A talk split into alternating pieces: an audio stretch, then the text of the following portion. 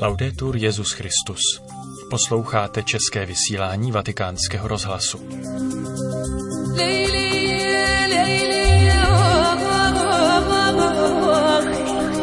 Dnes vám přineseme nedělní komentář Petra Vacíka a také papežovu promluvu před dnešní polední modlitbou Anděl Páně ve Vatikánu.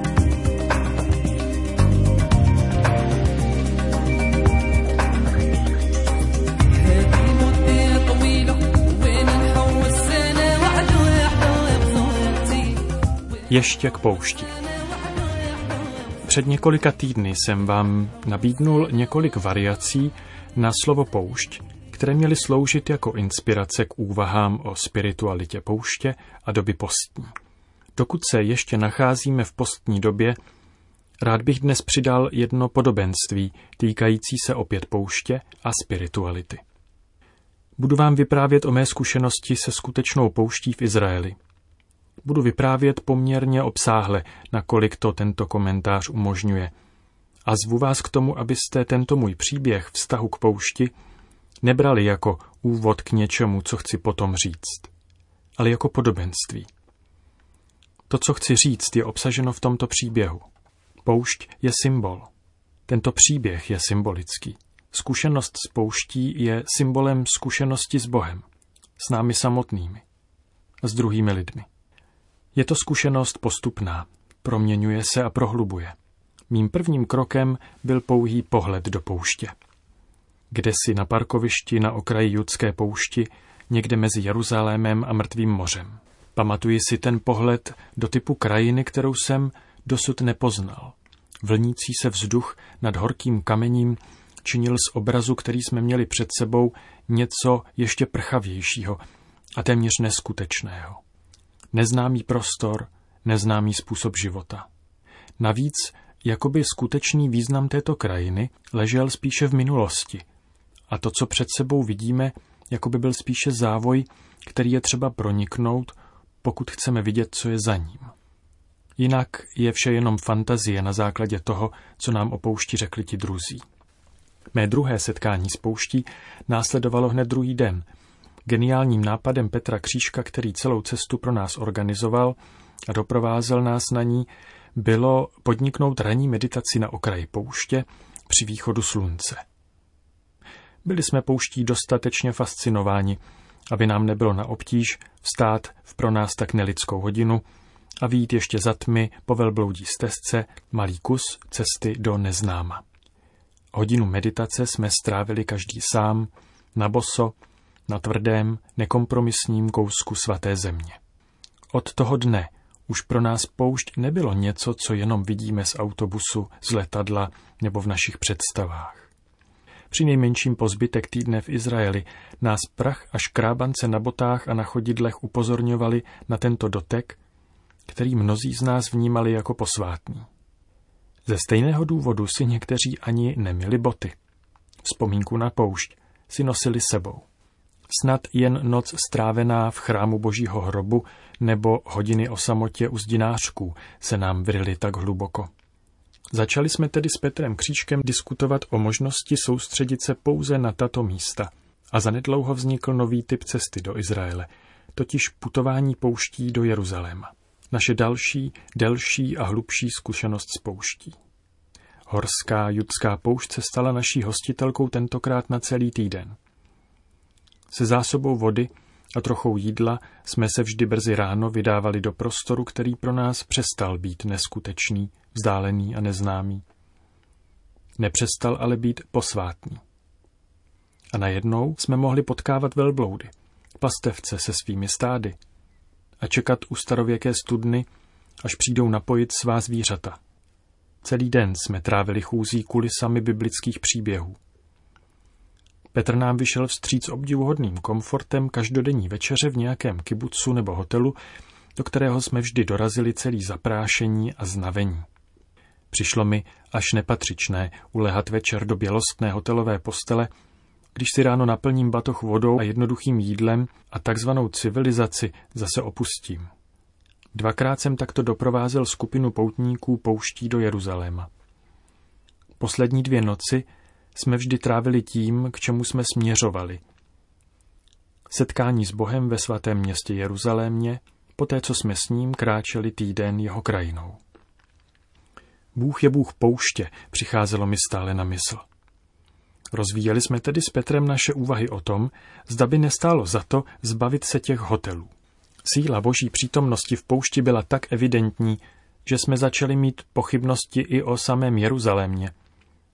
Nemohla by se každá skála v poušti stát zdí nářků? A není snad prach země pod tou skálou stejnou zemí, na které v noci ležíme v chrámě božího hrobu?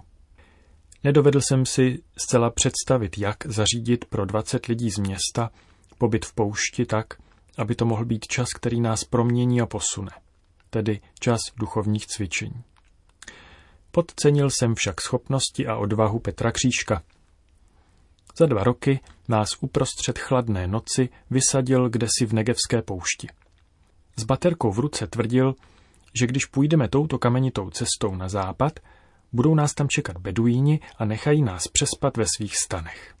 Podle jeho vlastních slov budeme mít to, co jsme chtěli, půjdeme od nikud nikam a budeme spát v nelidských podmínkách. A skutečně, od rána do večera tichá chůze pouští, večer postavit stany, uvařit večeři, posedět u ohně a jít spát, protože ráno se brzo vstává. Doprovázel jsem takto týden skupinu, které jsem nic nevysvětloval, nebyly žádné přednášky, jen krátké návody. Jak být? Jak být v poušti? Jak být na cestě? Jak jít většinu dne v naprostém mlčení? Jak být s Bohem, se sebou, s druhými? A byli jsme. Na konci toho našeho bloudění pouští pronesl jeden z účastníků cesty něco, co schrnuje dojem většiny z nás. Řekl, přišel jsem do pouště se spoustou otázek a nejistot, Vlastně jsem se jim nevěnoval. A přesto jsem tady dostal odpovědi. Teď vím, co je důležité a co důležité není. Taková je síla pouště.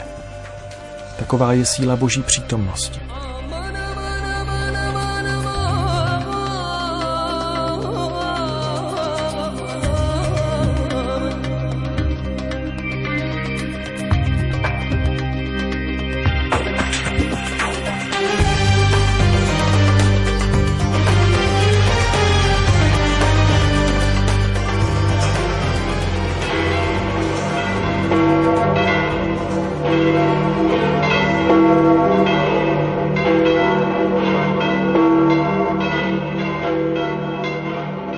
Tentokrát ze soukromé knihovny Apoštolského paláce pronesl papež František dnešní polední modlitbu.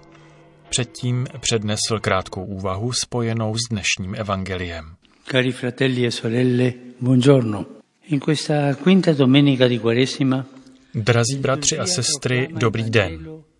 Tuto pátou neděli v době postní nám liturgie předkládá evangelium, ve kterém svatý Jan popisuje příhodu, ke které došlo v posledních dnech Ježíšova života těsně před Velikonocemi. Ježíš se nacházel v Jeruzalémě kvůli velikonočním svátkům a někteří řekové byli na něj zvědaví. Chtěli se s ním setkat. Šli za Filipem a řekli mu, rádi bychom viděli Ježíše. Ježíš o tom řekl Ondřejovi a potom šli za svým učitelem. V té žádosti o něch řeků můžeme rozpoznat otázku, se kterou se tolik lidí na mnoha místech a ve všech dobách obrací na církev a na každého z nás. Chceme vidět Ježíše. A jak Ježíš na tu otázku odpovídá? Je to zvláštní, říká, přišla hodina, aby byl oslaven syn člověka, Jestliže pšeničné zrno nepadne do země a nezemře, zůstane samo. Zemřeli však, vydá mnohý užitek. Zdá se, že tato odpověď neodpovídá na to, na co se oni řekové ptali. Ve skutečnosti míří výše. Ježíš zde vlastně říká, že přišel pro každého, kdo ho chce hledat a je pro něj ukrytým semínkem připraveným zemřít a přinést mnohý užitek. Jakoby říkal, jestli mě chcete poznat a pochopit, podívejte se na pšeničné zrno, které umírá v zemi, podívejte se na kříž. Připomeňme si, připomeňme si znamení kříže, které se stalo během staletí typickým symbolem křesťanů. Kdo chce dnes vidět Ježíše a možná pochází ze zemí a kultur, kde je křesťanství málo známé, co uvidí jako první? Které znamení je to, se kterým se pravděpodobně setká? Krucifix. V kostelích, v domech křesťanů, také nošený na krku. Důležité je, aby toto znamení bylo koherentní s evangeliem. Kříž je vždycky vyjádřením lásky, služby,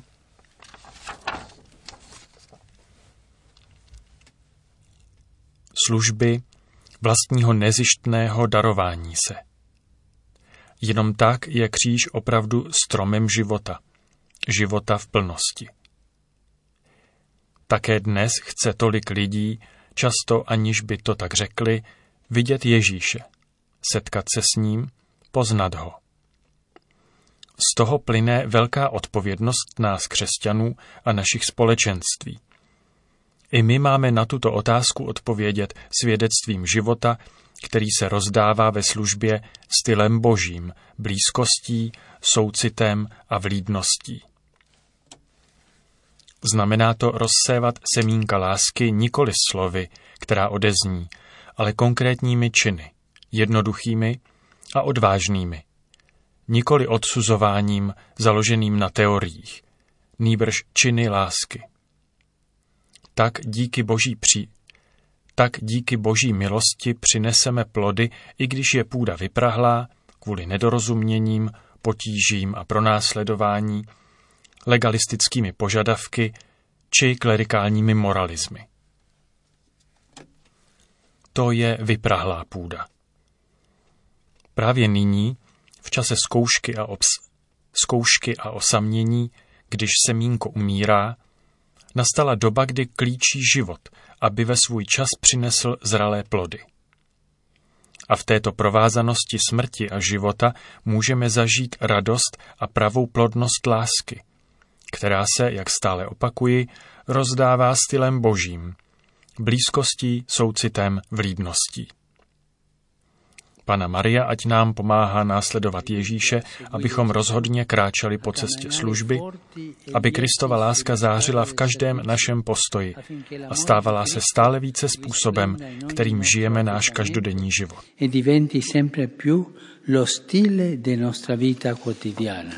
Na závěr dnešní polední promluvy papež zmínil dnešní italský den vzpomínky na oběti mafií. Le mafie sono presenti Mafie existují v mnoha zemích světa. Zneužívají pandemii ve svůj prospěch a pomáhají si korupcí. Jedná se o struktury smrti. Vzpomeňme dnes na všechny oběti a obnovme naše úsilí v boji s mafiemi.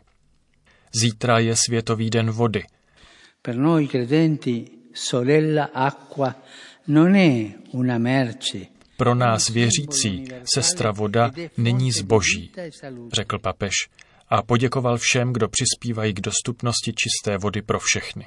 Na závěr papež udělil své požehnání a rozloučil se svojí obvyklou prozbou za to, aby se za něj lidé modlili. Benedicat vos, omnipotens Deus, Pater et Filius et Spiritus Sanctus. Amen. Vi auguro una buona domenica. Per favore non dimenticatevi di pregare per me.